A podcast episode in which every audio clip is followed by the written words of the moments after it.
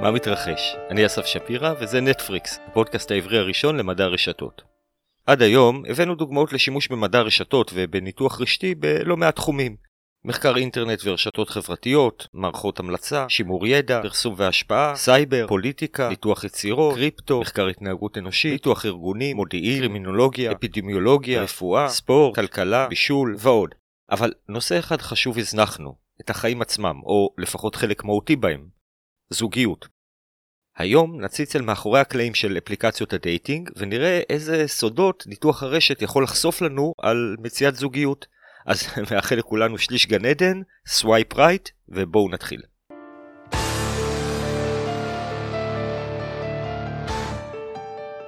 היו הרבה הרצאות מעניינות בכנס מחקר הרשתות שהתקיים ב-2021 שסקרנו בפרק 17 בפודקאסט, אבל אולי המרתקת ביותר הייתה זו של מרק ניומן, אליל מדע הרשתות, ואליזבת ברוץ' שמגיעה מתחום מדעי החברה. השניים שיתפו פעולה לחקור את אחת מהרשתות המסקרנות ביותר שנוגעת בליבה של ההתנהגות האנושית. במילים אחרות, אפליקציה dating. האפליקציה שהם חקרו כללה רשת מסרים, כלומר מי שלח מסר למי, של כ-4 מיליון משתמשים פעילים בארצות הברית. כדי לנתח את הרשת, החוקרים השתמשו בכלים מעולם מדע הרשתות. המטרה שלהם הייתה לנסות לאשש או להפריך כל מיני תחושות בטן שכנראה יש לרובנו על נושא שוק ה dating. הקישור אגב למאמר של ניומן וברוץ' נמצא בלינק הרחבות לפרק. מעבר לסקרנות הטבעית, הסוגיה הזאת היא גם סופר רלוונטית. לפי מחקר שנעשה בסטנפורד ב-2019, כ-40% מהאוכלוסייה הבוגרת בארצות הברית מוצאת זוגיות ברשת, ולפי הערכה של האתר סטטיסטה, נכון ל-2020, אפליקציות dating כוללות כ-44 מיליון משתמשים בארצות הברית. אז מה היו שאלות המחקר של ברוץ' וניומן ואיך הם בדקו אותן? פה אני אציג את שני הממצאים העיקריים שרלוונטיים לעולם הרשת. הראשון הוא איך בנויות הקהילות בעולם ה dating. והשני, ואולי הכי מעניין, איך נראית ההיררכיה של עולם ה dating. אז נתחיל עם הנושא של חלוקת הרשת לקהילות שאותו סקרנו בפרק 5 של נטפריקס. באותו פרק תיארנו שתופעת הקהילות היא למעשה חוק מספר 2 של הרשת, כלומר כל רשת מתחלקת לקהילות. נזכיר שאין הגדרה מדעית למה זה קהילה. יש הגדרה רווחת והיא שבקהילה הכוונה היא לצביר של צמתים שיש בין אותם צמתים יותר קשרים בתוכם מאשר מחוץ עליהם. או במילים פשוטות, קהילה היא פשוט אזור צפוף יותר ברשת. באותו פרק שדיברנו על קהילות, אז גם סיפרנו שיש היגיון בצפיפות הזאת, שקראנו לו הומופיליה, כלומר אהבת הדומה. הפירוש של זה זה שצמתים ייטו להיות בקשר עם צמתים שדומים להם, ולכן לכל קהילה כנראה יש מחנה משותף כלשהו, שנקרא הומופיליה. אז כשניומן וברוץ' בנו רשת מהמסרים שנשלחו בין המשתמשות והמשתמשים באפליקציה, הם כמובן מצאו בקהילות, אולי זה לא מפתיע, אבל הדבר שאפיין את אותם אזורים צפופים ברשת, כלומר את הקהילות, היה הומופיליה גיאוגרפית. הכוונה היא שהמשתמשים נטו ליצור קשר יותר עם אנשים קרובים אליהם פיזית, מאשר למשתמשים רחוקים. לכאורה מדובר ברשת מקוונת אונליין, למרחקים לא, לא אמורה להיות משמעות, אבל כנראה שבסוף הציפייה היא הרי לפגוש פיזית את האדם בצד השני. אז הלקח הראשון שאפשר לקחת מפה הוא שאהבה מנצחת הכל, חוץ מנסיעות ארוכות.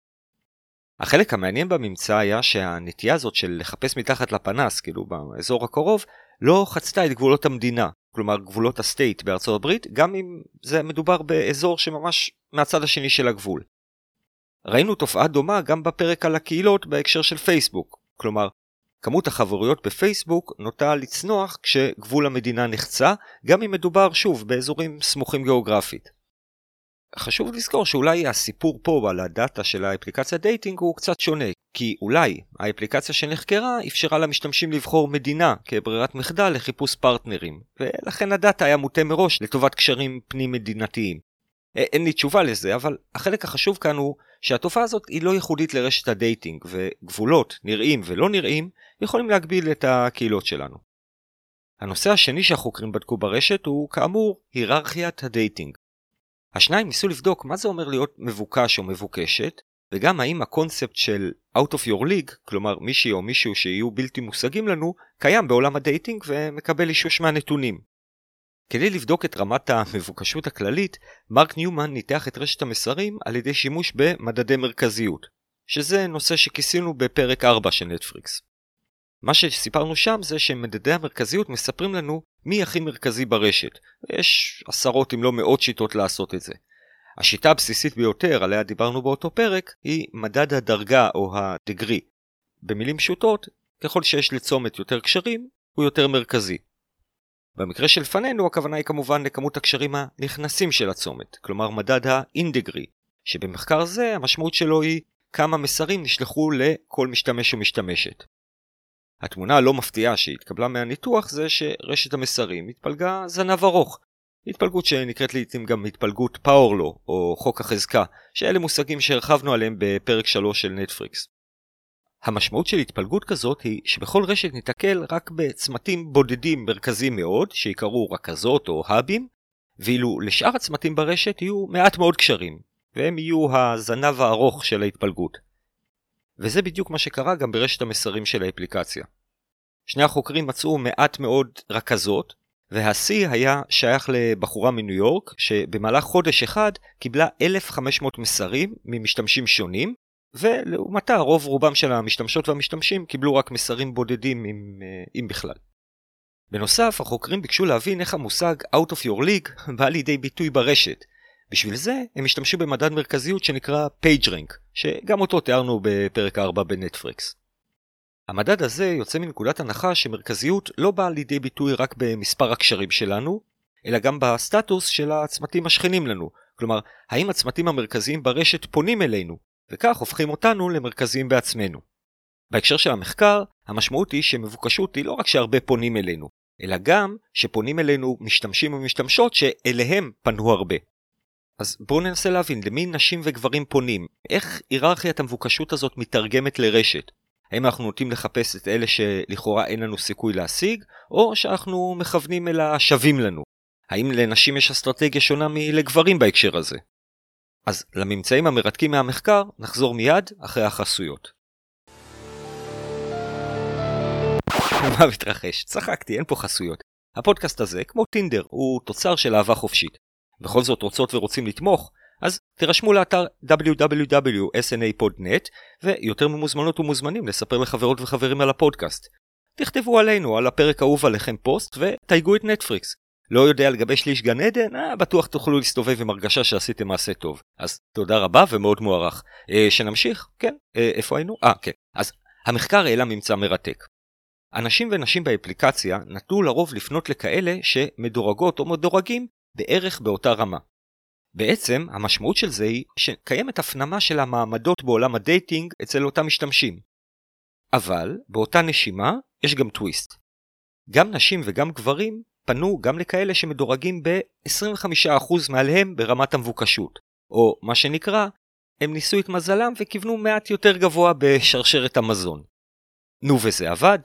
אז במקרה כזה, לפי המחקר, הסיכוי של נשים לקבל תשובה חזרה למסר הוא גבוה יותר משל גברים, אבל סך הכל הסיכויים לקבל תשובה במקרה כזה הם לצערי נמוכים. אבל בכל זאת, אני מציע לא לאבד תקווה. ודוגמה למה, היא הסיפור הבא.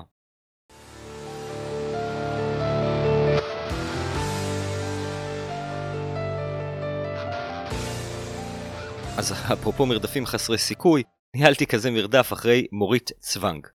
מורית היא ה-CTO של אחד הסטארט-אפים המסקרנים ביותר כיום, שנקרא אלי הבוטית. הסטארט-אפ, שהוקם על ידי אליאנה ברבל, הוא למעשה אפליקציית דייטינג עם טוויסט מעניין, שמפריד אותה מהאפליקציות המוכרות והמפורסמות שרצות היום בשוק. הרעיון מאחורי הסטארט-אפ נשמע מעניין, אבל זה פוטנציאל השימוש שלו בניתוח רשתות שגרם לי לרדוף במעלה שרשרת המזון עד שהשגתי את הראיון עם מורית. שנזכיר, היא לא רק יושבת כמו דרקון על אוצר הדאטה הזה, אלא גם היא אחראית על הניתוח הרשתי שלו והיישומים שנובעים ממנו. אחד הדברים ששיחקו לטובתי כאן הוא שמורית היא מאזינה של הפודקאסט, וכפי שהיא מעידה על עצמה... אני אה, סאקרית של רשתות, זה ההגדרה הטובה ביותר. אז מורית, מה מתרחש? בואי, תני קצת אה, רקע על עצמך. אז כאמור אני מורית. בעצם מאז שאני מתעסקת בדאטה אני מתעסקת ברשתות. ועוד הרבה לפני שהתעסקתי בדאטה, אני חושבת שהייתה לי אהבה גדולה מאוד לרשתות, מהפעם הראשונה שנתקלתי בחידת הגשרים של אה, קניסברג, אה, אני חושבת שכבר אז התאהבתי, וזה ליווה אותי גם בשירות הצבאי, זכיתי ככה לתפקיד של אה, קצינת בינה רשתית, וגם כל ההמשך, כלומר בכל החברות סטארט-אפ שעבדתי, עברתי במשך חמש שנים בשתי חברות סטארט-אפ, תמיד העיסוק המרכזי היה רשתות, אלגוריתמים לרשתות, פתרונות על רשתות, ואיך בעצם להשתמש במידע הכל כך עצום שהרשתות מחזיקות בתוכן בשביל למצוא כל מיני פתרונות לבעיות ובעצם עכשיו הגעתי לשלב של למצוא פתרון ש... לבעיה שאני חושבת שמטרידה הרבה מאוד מאנשי דורנו, מהרווקים ורווקות בדורנו, למצוא אהבה. אז באמת בחצי שנה האחרונה הצטרפתי לסטארט-אפ בשם אלי הבוטית. אלי הבוטית היא בעצם בוטית שהיא שטחנית, ומה שמיוחד בה זה שהיא בעצם עוזרת לרווקים ורווקות להכיר דרך חברים. מה זה אומר דרך חברים? המשתמשים שלנו משתפים את אנשי הקשר שלהם, את האנשים שהם מעריכים ואוהבים ובוחרים לשתף. נוצרת כאן רשת יפהפייה של קשרים ואנחנו משתמשים במידע מתוך הרשת הזאת באמת בשביל למצוא להם התאמות, מאצ'ים של אנשים שהם דומים להם, שהגיעו דרך חברים שלהם, שבעצם בעידן היום של הדיגיטלי שרוב האפליקציות בעצם יושבים ועושים swiping ימינה ושמאלה כל היום על אנשים שאין לנו מושג בכלל מאיפה הם הגיעו. אז אנחנו חוזרים קצת אחורה. לאיך שזה, לאיך שדברים היו פעם. פעם האנשים היו שואלים, הולכים לחברים שלהם ושואלים יש לכם מישהו להכיר לי? וככה היו עושים את זה. ו... והיום אלי הבוטית, אלי הבוטית עושה את זה בשביל המשתמשים שלנו טוב, אז אני רק אזכיר בקטנה שלחידת הקשרים של קניגסברג שהדליקה אותך על רשתות, הקדשנו פרק קצר בפודקאסט. אבל נשים את זה שנייה בצד. הקונספט הזה של אפליקציה נשמע רעיון מדהים, גרם לי לחשוב איך, איך לא עשו את זה קודם.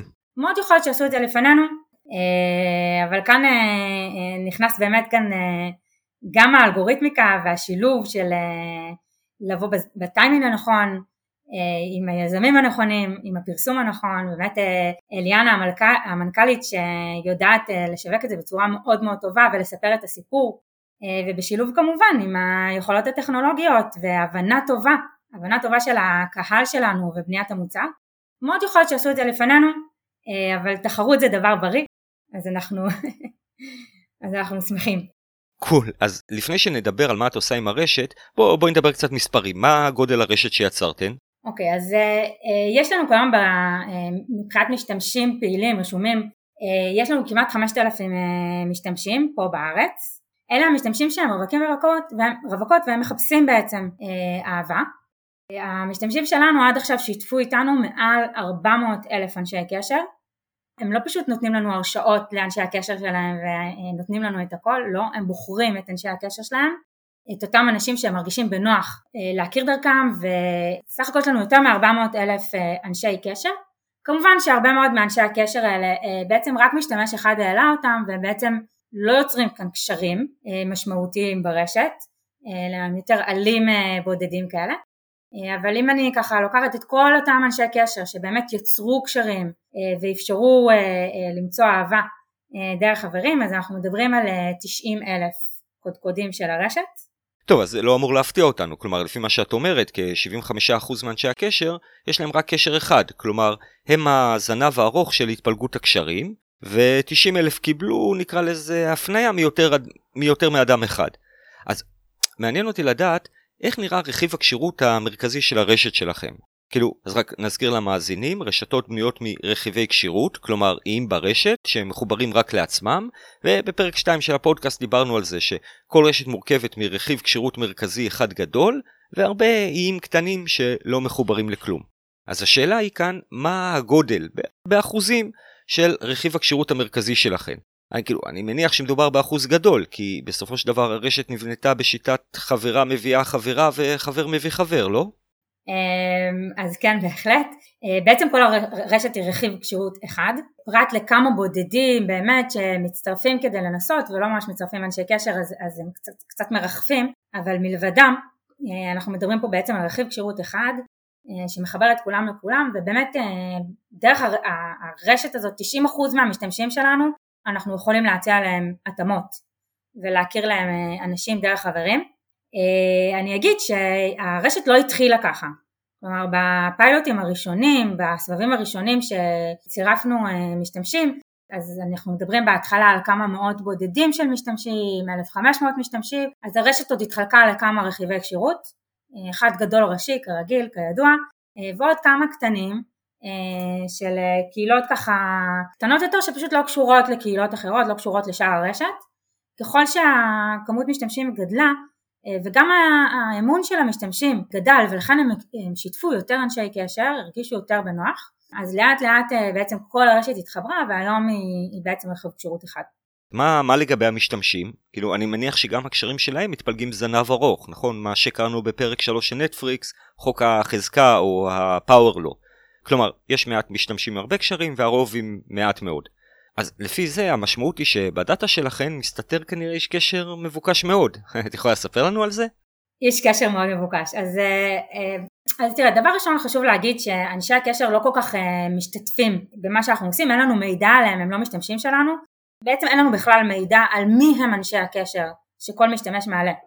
אנשי הקשר המבוקשים ביותר עומדים על אזור ה-35-40 קשרים. אני יכולה לגלות שבאופן לא מפתיע הבוטית עצמה יש את הקשר המבוקשת ביותר. הבוטית עצמה יש לה טלפון, אנחנו, אנחנו מפעילים את הבוטית על בעצם אפליקציות מסרים. התחלנו עם וואטסאפ ועברנו אחרי זה לטלגרם, אז לבוטית עצמה יש טלפון והמשתמשים מכירים אותו, הם, הם, הם חושבים שזה ככה ייתן להם יותר התאמות, אז הם שמים את, ה, את הבוטית קשר קשר, והיא באמת נעשית איזשהו קודקוד גדול כזה, האב, שקשור לכולם. עכשיו אני אגיד ש, שחלק מאנשי הקשר שהם uh, באמת uh, מאוד מרכזיים והרבה אנשים מכירים אותם באופן טבעי לפי חוקי הפאוורלו, תמיד יש כאלה בכל רשת, הם אנשים אמיתיים לגמרי שפשוט באמת מכירים הרבה מאוד אנשים uh, וגם יכולים להכיר בין הרבה מאוד זוגות. ואנחנו בעצם כל הזמן מחפשים את האיזון בין לאפשר לכל משתמש להעלות את אנשי הקשר שלו, את האנשים שהוא סומך עליהם, לבין באמת למנוע היווצרות של קהילות ענק שסובבות סביב איזשהו אה, איש קשר שהוא מאוד מאוד אה, מקושר אה, אז כמובן שאלי הבוטית אנחנו לא מאפשרים לה להיות אשת קשר אבל, אבל שאר האנשים אנחנו ככה מחפשים את האיזון הנכון לאפשר את זה. אז אם כבר מדברים על זה את יכולה לדבר קצת על כמות הקשרים שאנשים מעלים? כאילו אני מעריך שיש פה גם אסטרטגיות שונות למשל לפני הקלטה את ואני דיברנו על הבדלים באסטרטגיה בין גברים לנשים באפליקציות דייטינג אמרת שלפי בדיקה שעשיתן, נשים קוראות פרופיל, מעמיקות, ופונות רק למעטים. לעומת זאת גברים מסתכלים רק באופן שטחי על התמונה ונותנים הרבה לייקים כדי לא לפספס הזדמנויות. אז הייתי מצפה שגברים יעלו יותר אנשי קשר כדי אה, למקסם רווחים, זה, זה מה שקורה? משתמש בממוצע מעלה 68 אנשי קשר. כאן אני לא, אנחנו לא רואים הבדלים משמעותיים בין גברים לנשים, אנשים מעלים את האנשים, את אותם חברים שהם מרגישים איתם בנוח, אה, כן, יש אסטרטגיות שונות אה, למשתמשים שונים, יש משתמשים שיחפשו, ינסו לחשוב על אותם אנשי קשר שהם באמת מרכזיים ומכירים הרבה אנשים, ונסו דווקא להעלות אותם כדי להגדיל את הסיכויים שלהם כמה שיותר, ויש את אלה שלאו דווקא יעלו את אנשי הקשר שלדעתם יש להם הכי הרבה חברים, אלא דווקא את אלה שהכי קרובים אליהם, או את אלה שהם הכי מעריכים. וחושבים שהחברים שלהם זה אנשים שיכולים להתאים לי ושווה להכיר אותם. אה, וזה ככה מאוד אינדיבידואלי כל אחד בוחר באסטרטגיה שלו. וגם אני אגיד עוד משהו חשוב בהקשר הזה שחלק מהאסטרטגיה הזאת שבאפליקציות רגילות אה, אחרות של swiping קורית היא קצת גם קורית בגלל חוסר איזון מגדרי.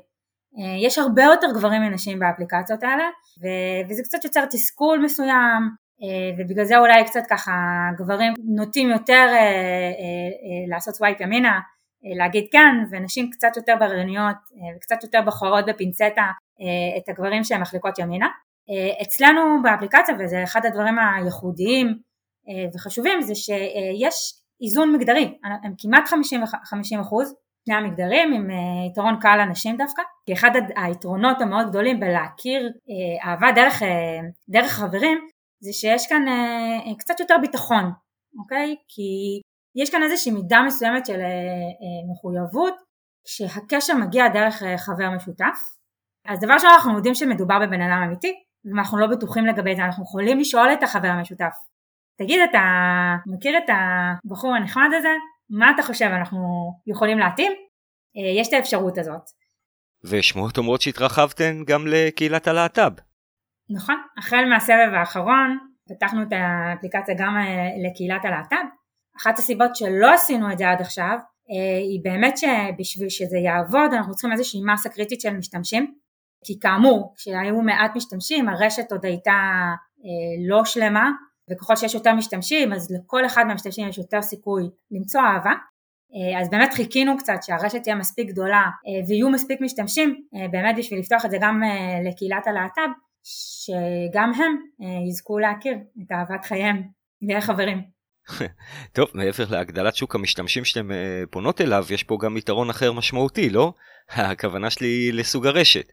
רשת שצריך להתאים בה גבר לאישה או ההפך היא רשת דו צדדית או ביפארטד שאלו רשתות שיכולות להיות מבאסות. אני אסביר דקה למאזינים מה, מה, מה זה אומר רשת כזו.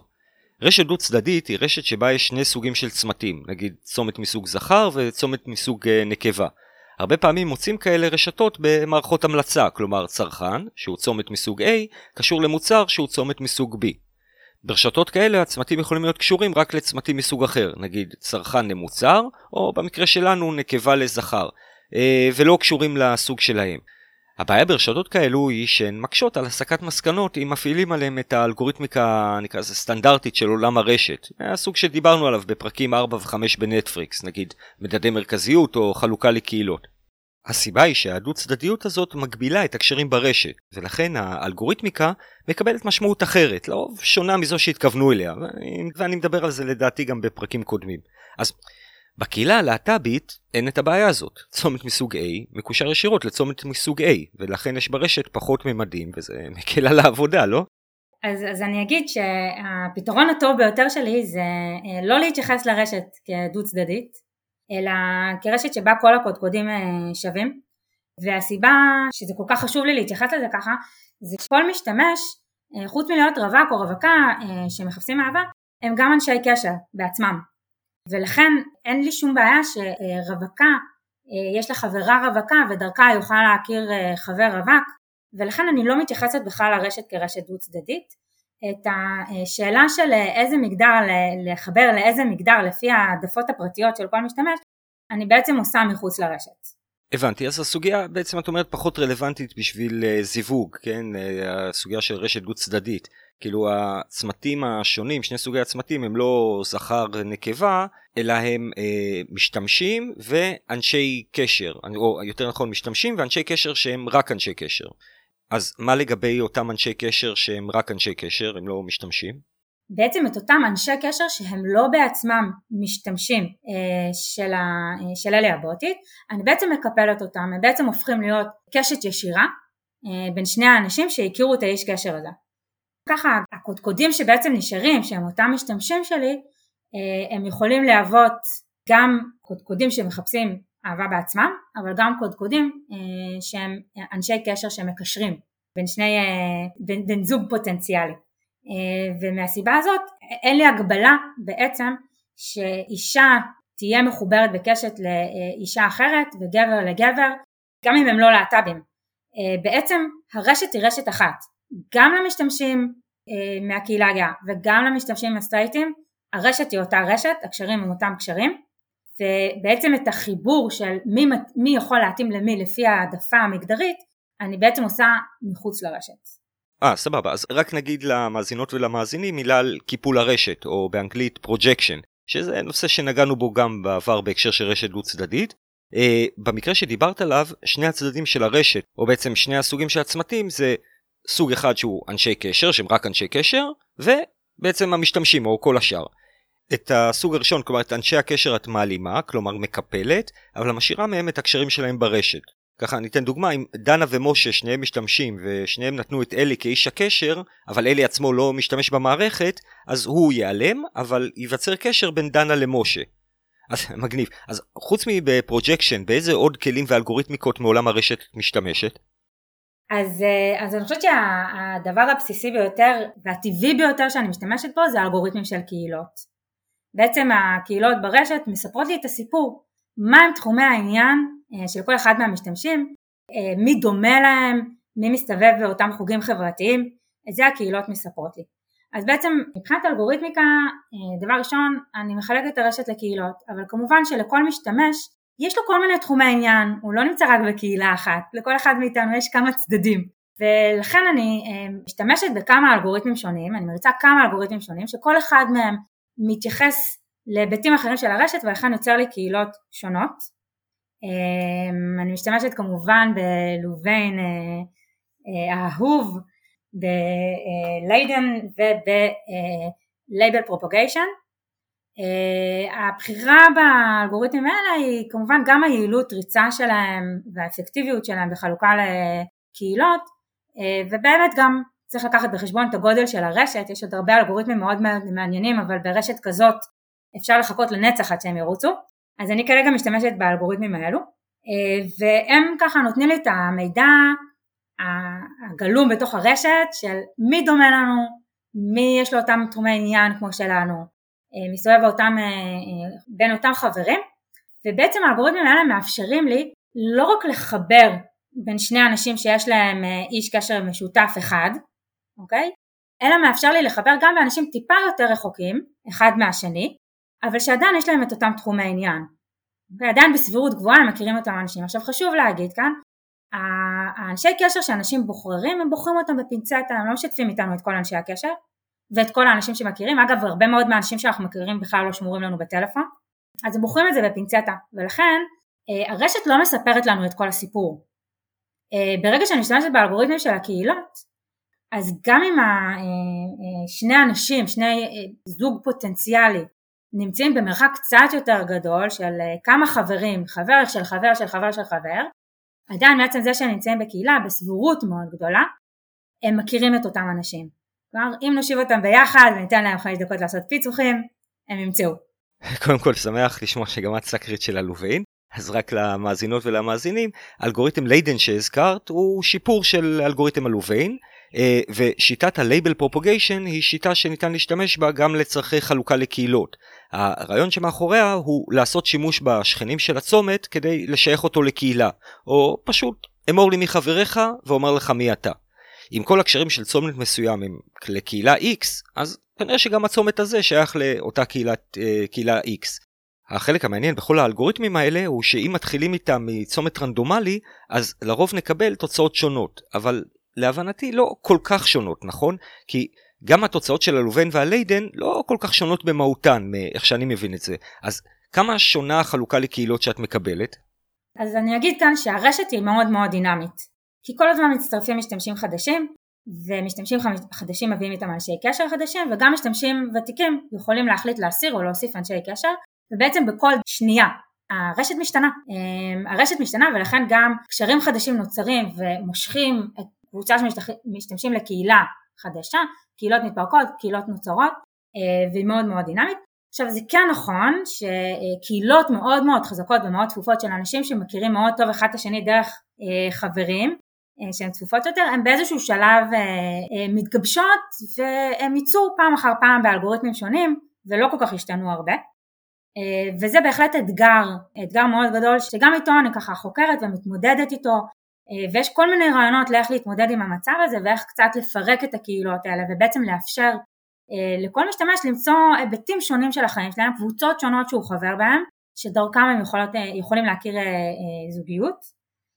הסוגיה הזאת היא באמת אתגר, אבל מה שאני רואה בפועל ביום יום שהשילוב הזה של הרשת, של הדינמיות של הרשת, ביחד עם זה שאני משתמשת באלגוריתמים שונים שכל פעם מסתכלים על היבט קצת שונה של הרשת, של הקשרים, אה, מאפשרת לי לתת מאצ'ים אה, מאוד מגוונים, מאוד מגוונים אבל עדיין איכותיים, אוקיי? עדיין כל מאץ' מגיע אה, מקבוצה איכותית של אנשים שדומים. אני אגיד כאן גם שאני לא מאפשרת קהילות גדולות מדי. כלומר אם מתקבלת קהילה מאוד גדולה ובכל פעם שנריץ את האלגוריתם אז חוק הפאוור לא, הוא יקרה גם בגדלי הקהילות אז תמיד תהיה קהילה קצת יותר גדולה וראשית ואחריה איזה זנב ארוך של קהילות קטנות יותר. אז אני לוקחת את הקהילה הגדולה ומפרקת אותה, מריצה עליה שוב את החלוקה וקצת מחדדת את הקהילות. את יודעת, מעניין להבין איך נראית ההומופיליה של הקהילות האלה, כלומר, מה המחנה המשותף של הקהילות ברשת. אני מעריך שההומופיליה הנפוצה זה בטח קרבה גיאוגרפית, נכון? כלומר, הקהילות מייצגות חלוקה אזורית, נכון? אני פשוט אומר את זה כי זו ההומופיליה הנפוצה ביותר ברשתות. אה, אתה לא טועה בכלל, אה, יש קורלציה מאוד גדולה אה, בין מיקום גיאוגרפי לקהילות ובאמת הרבה מאוד מהקשרים הם באותם, בעיקר אותם קשרים שמגיעים מהקהילות הם באותם מיקומים גיאוגרפיים אה, וזה לא סתם, כאילו זה האנשים שאנחנו מכירים, זה האנשים שאנחנו נמצאים איתם בקשר יומיומי, זה האנשים שדומים לנו. יש גם קהילות אחרות, קהילות שמגיעות על בסיס קשרים אולי מהעבר יותר, מהלימודים, מהצבא ואז כאן ההקשר הגיאוגרפי הוא פחות בולט. אנחנו אגב רואים גם קהילות שהן boys club, girls club, זה גם קורה בהקשרים מסוימים. אם כאמור שוב אני מזכירה למשל החברים מהצבא הרבה פעמים כן יוצרים קהילות boys club שכאלה, אבל אני חושבת שבאמת כן, המיקום הגיאוגרפי אני חושבת שהוא הכי חזק פה. cool, cool, טוב, אז אגב, במאמר של אליזבת ברוץ' ומרק ניומן שדיברנו עליו לפני הראיון, הם חקרו גם את סוגיית הגיל או שכבות הגילים, וזה מזכיר לשאול אם יכול להיות שהקהילות אצלכם גם מתורגמות לגילים, כלומר יש הומופיליה לפי גיל? אז האפליקציה פתוחה לכל טווחי הגילאים, אה, אבל באופן טבעי אה, רוב המשתמשים שלנו בטווח גילאים אה, שבו אנשים מחפשים זוגיות דרך אפליקציות. אז זה באמת גילאי ה-20 המאוחרים וגילאי ה-30. אני לא ראיתי אפקט בולט של הגילאים, למרות שבאופן צפוי הוא צריך להיות שם, אבל, אבל הרבה מאוד מהקשרים הם נעשים במקומות שהם יותר מגוונים בגילאים שלנו. אז לפני שנדבר על פתרונות לקשישים בינינו, בואי נדבר שנייה על היישומיות של החלוקה לקהילות. לפי מה שאת אומרת, זה בעצם מאפשר לאנשים להרחיב את מעגלי החיפוש שלהם, או יותר נכון, מאפשר לכם להציע יותר uh, התאמות, מאצ'ים, נכון? נכון. אז בעצם נוצרים לנו כאן uh, מאצ'ים שהם uh, במרחקים קצת יותר רחוקים מאיש קשר אחד, uh, שמגיעים דרך הקהילות, uh, והם יכולים להיות uh, קרובים יותר או רחוקים יותר, תלוי בגודל הקהילה. Uh, ובעצם אני משתמשת בהרבה מאוד מידע נוסף שמגיע לא רק בעצם זה ששני שני רווקים אה, פוטנציאליים נמצאים באותה קהילה, אני מסתכלת בעצם גם על איכות הקשר, כלומר כמה רחוקים אחד עם השני, אבל גם כמה קשרים שונים, כמה פלאסים שונים, נתיבים שונים, מקשרים אה, בין אותו זוג פוטנציאלי.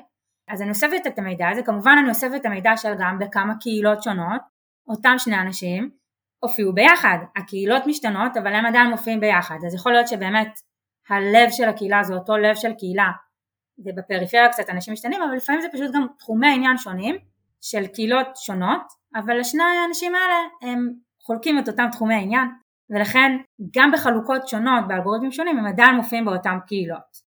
אז כמות הקהילות השונות שבהם הם מופיעים זה פרמטר, המרחק ביניהם זה פרמטר, כמות קשרים שונים, נתיבים שונים שמובילים ביניהם אה, זה פרמטר, ובעצם אני משתמשת בכל המידע הזה בשביל לא רק להגיד יש כאן קשר אפשרי, אלא גם לנסות ולהגיד מה איכות הקשר ומה העדיפות שלו. Hmm, אוקיי, תגידי, מה, לגבי מדדי מרכזיות? איך הם באים לידי ביטוי ברשת שלכם? אז אני אגיד שאני לא משתמשת בזה, uh, המציאות היא כזאת, אוקיי? מדדי המרכזיות מתפלגים פאוור לא. המציאות הלא מפתיעה. Uh, יש אנשים שיש להם יותר חברים, יש להם אנשים שיש להם פחות חברים, אה, זה לא אומר כלום. אני, אני אסביר למה אני מתכוון. עד כאן התייחסת למדדי המרכזיות של הרשת הסטטית. כאילו, לרשת יש טופולוגיה או מבנה יותר סטטי, קצת כמו רשת כבישים, שזו רשת יחסית קבועה ולא משתנה. זה למשל נגיד רשת אנשי הקשר. אבל על אותו מבנה רשת יש גם זרימה דינמית, כלומר אנשים שיוזמים או יוצרים קשר עם אה, התאמות פוטנציאליות. נגיד בטינדר זה swipe right, נכון? אצלכם איך קוראים לזה? let's chat, בוא נדבר. כן, אז בדיוק. אז באופן טבעי אני מצפה שיהיו מעט מאוד אנשים שיקבלו הרבה פניות, והרוב שנמצאים בזנב הארוך של ההתפלגות יקבלו פנייה בודדת או לא יקבלו בכלל, שזה מתכתב גם עם המחקר של ברוץ' וניומן שהזכרנו. אז זה, זה המצב?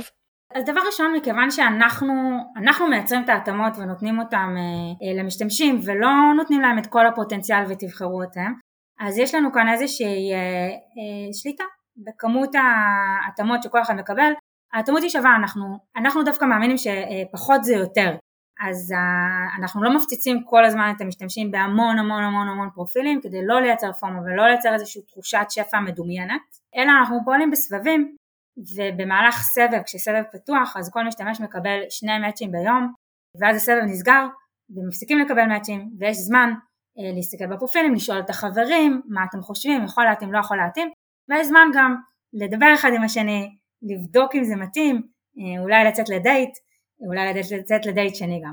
אז מבחינה זאת האופן פעולה שלנו מנסה בעצם אה, ככה אולי קצת אה, לתת יותר הזדמנויות לכולם, אני אגיד גם בנוסף שככה משהו שהמשתמשים מספרים לנו והתחושה היא שבניגוד לאפליקציות שככה מציעות אנשים באמת רנדומליים ואז מסתכלים נטו על התמונות וכמה אטרקטיבי וכמה אטרקטיבית אה, ולפי זה מקבלים החלטה אם אני רוצה בכלל לדבר איתו או לא רוצה לדבר איתו אז פה בגלל שזה מגיע דרך חברים הרבה פעמים אנחנו קצת מורידים את רף הסינון אוקיי? כי יש כאן איזשהו מידה של אמון שנייה, הם מכירים אחד את השני אז שווה לדבר, שווה להכיר מורידים קצת את הסינון ובעצם מאפשרים קצת יותר אה, הזדמנויות אה, לאנשים להכיר קצת כמו שהיה פעם.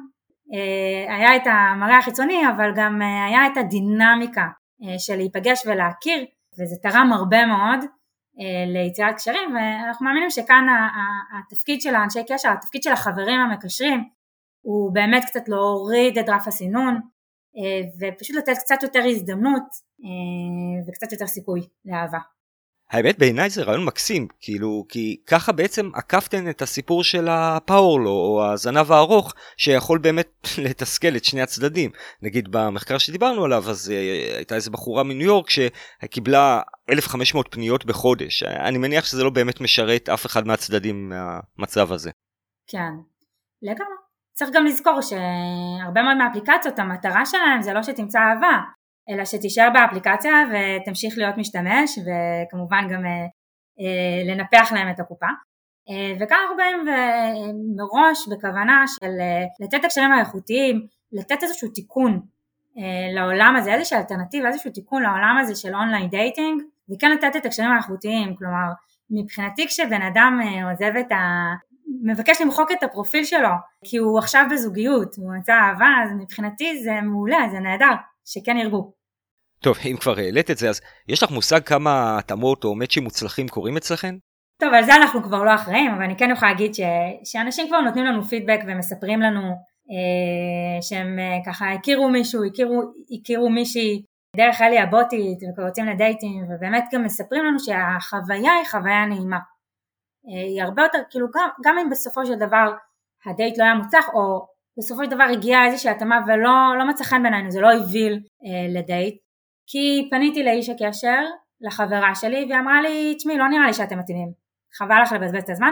אני חושבת שגם זה חוויה מאוד מאוד מאוד טובה, שמתאפשרת בזכות המנגנון הזה של אלי הבוטית, ש, שבעצם מכירים דרך חברים, משהו שאין כל כך באפליקציות swiping, שהיא שם זה רנדומלי, מה שבא בא, אי אפשר לדעת כלום, ואז גם החוויה היא החוויה לא כל כך נעימה והאכזבות הן אכזבות גדולות.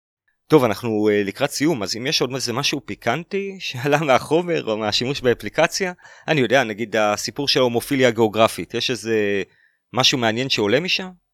אה, רכילות גיאוגרפית אז, אה, אז באופן די צפוי רוב הרווקים והרווקות הם מתל אביב אז אני אוכל לספר אוקיי אז הנה אנקדוטה מעניינת שבאמת אחרי הסבבים הראשונים פנו לנו שני אה, צעירים ממכללת תל חי ואמרו לנו תשמעו כאילו הרעיון שלכם ממש מגניב וכיף אבל אין לנו כל כך מה לעשות עם התאמות מתל אביב.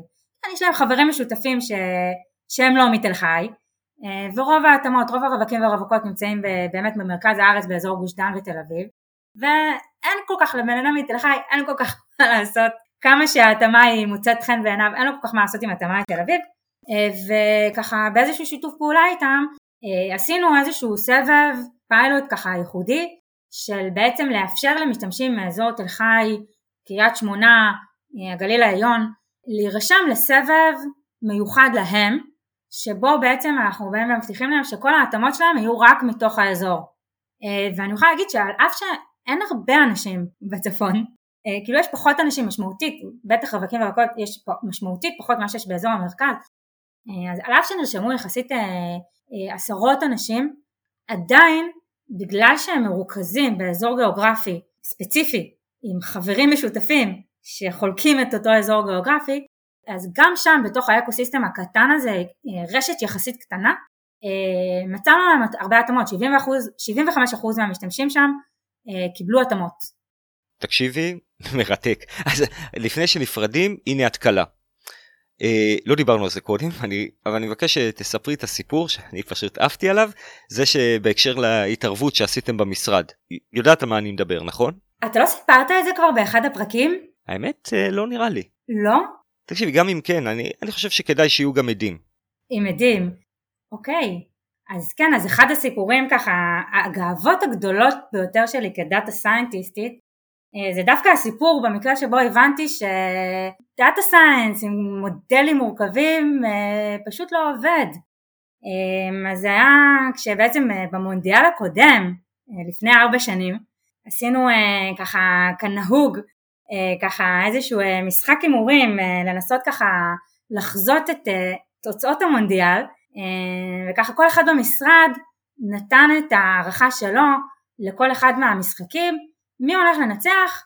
עם ככה אקסטרה ניקוד אם הוא גם הצליח לנחש נכון את כמות הגולים שיהיו במשחק. עכשיו אני לא מבינה גדולה בכדורגל. כמובן שכל מי שמבין בכדורגל יש לו דעה נחרצת לגבי איזה קבוצות טובות יותר ואיזה קבוצות טובות יותר פחות ומי ינצח. אה, ולי באמת אין מושג, אני נהנית אה, לצפות במונדיאל אבל, אבל אה, לא ממקום של ידע אבל הדברים שבהם יש לי כן הרבה מאוד מושג זה בדאטה ונתונים וסטטיסטיקה. אז אמרתי טוב גם אני אשתתף בפסטיבל ההימורים. רק שאני אבוא בגישה מדעית הלכתי לקאגל הורדתי נתונים על כל הגולים שהובקעו במונדיאלים, ב-20 מונדיאלים האחרונים. לקחתי אותם, הבאתי עוד מאגרי מידע על קבוצות אה, ושחקנים ומי משחק ביחד באותו מועדון ומי משחק בנפרד כי ככה נתנו לי כל מיני טיפים על, על איך קבוצה אפשר לדעת שהיא יותר טובה או פחות טובה ויש לה סיכוי לנצח וככה אספתי הרבה נתונים והתיישבתי לנסות לייצר מודל שיחזיר את נתוני המודל וככה מה שלאט לאט לאט התחלתי להבין זה ששום מודל לא מגיע לאיזה שהם ביצועים טובים גם כשמוסיפים עוד נתונים וככה כשהתעמקתי גם אז גם ראיתי באמת בסיקור של המונדיאלים שמשהו שמאוד חוזר על עצמו שכל הזמן כולם נורא מופתעים שהכל נורא לא צפוי איך יכול להיות שדווקא הם ניצחו. ואז הגעתי למסקנה שהדרך הטובה ביותר לחזות את תוצאות המונדיאל זה בעצם לזרוק מספרים באופן רנדומלי. אמ, עכשיו לא לגמרי כאילו רנדומלי אבל אתה יודע לא לגמרי לזרוק סתם מספרים כן השתמשתי בנתונים שאספתי כדי אה, בעצם לזהות מה ההתפלגות אה, של גולם במונדיאל, זרקתי מספרים באופן רנדומלי לפי ההתפלגות והגשתי את ההימורים שלי למונדיאל באופן רנדומלי לחלוטין. ובהתחלה ככה כולם קצת הסתכלו על זה ואמרו זה לא ממש הגיוני, את לא מבינה כלום. וזה נכון כי אני באמת לא מבינה כלום אבל ככה לאט לאט הצטברו המשחקונים וכאילו כולם אה, ככה יש הרבה מאוד הפתעות אה, וכולם טועים גם כי הרבה אנשים ניחשו גולים שהם באמת אה, מספר גולים שהם באמת לא מחוברים למציאות של ההתפלגות של הגולים וככה לאט לאט הצטברו עוד עוד משחקונים ולאט לאט לאט אני הפכתי להיות בראש הטבלה ובעצם זכיתי במספר החיזויים הגבוה ביותר למשחקוני הבתים הפסדתי בניחוש שלי במי ינצח בחצי גמר ובגמר אה, אבל זה עדיין הציב אותי במקום השני, אה, במקום השני המשרדי, ואת המסקנות שלכם לגבי תוצאות המונדיאל, כל אחד יעשה לעצמו. אני נאמנה לנתונים. אז מורית, איזה כיף שבאת, תודה רבה. תודה רבה, תמיד שמחה.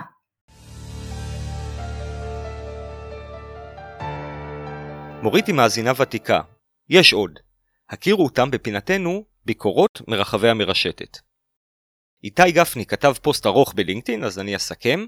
קפץ לי הפרק של נטפריקס על ניתוח נתונים וכדורגל. אחרי שנה פלוס של אה, התמכרות, החלטתי לעשות את הצעד ולפנות לאסף שפירא להרצאה. אני רוצה להודות לו על הרצאה יוצאת דופן ששינתה לכולם את דרך החשיבה. מה הטיפ שלי? רוצו לשמוע נטפריקס, ובשונה ממני, מומלץ להתחיל דווקא מהפרק הראשון. אז תודה רבה איתי, היה לי כיף להעביר את ההרצאה וגם הזדמנות לדבר על נושאים שפחות יוצא לי להתייחס אליהם בפודקאסט. דניר כתבה בטוויטר ביקורת, אבל היא כל כך מפרגנת שאני נבוך מדי להקריא את זה, אז תודה על ההסמקה.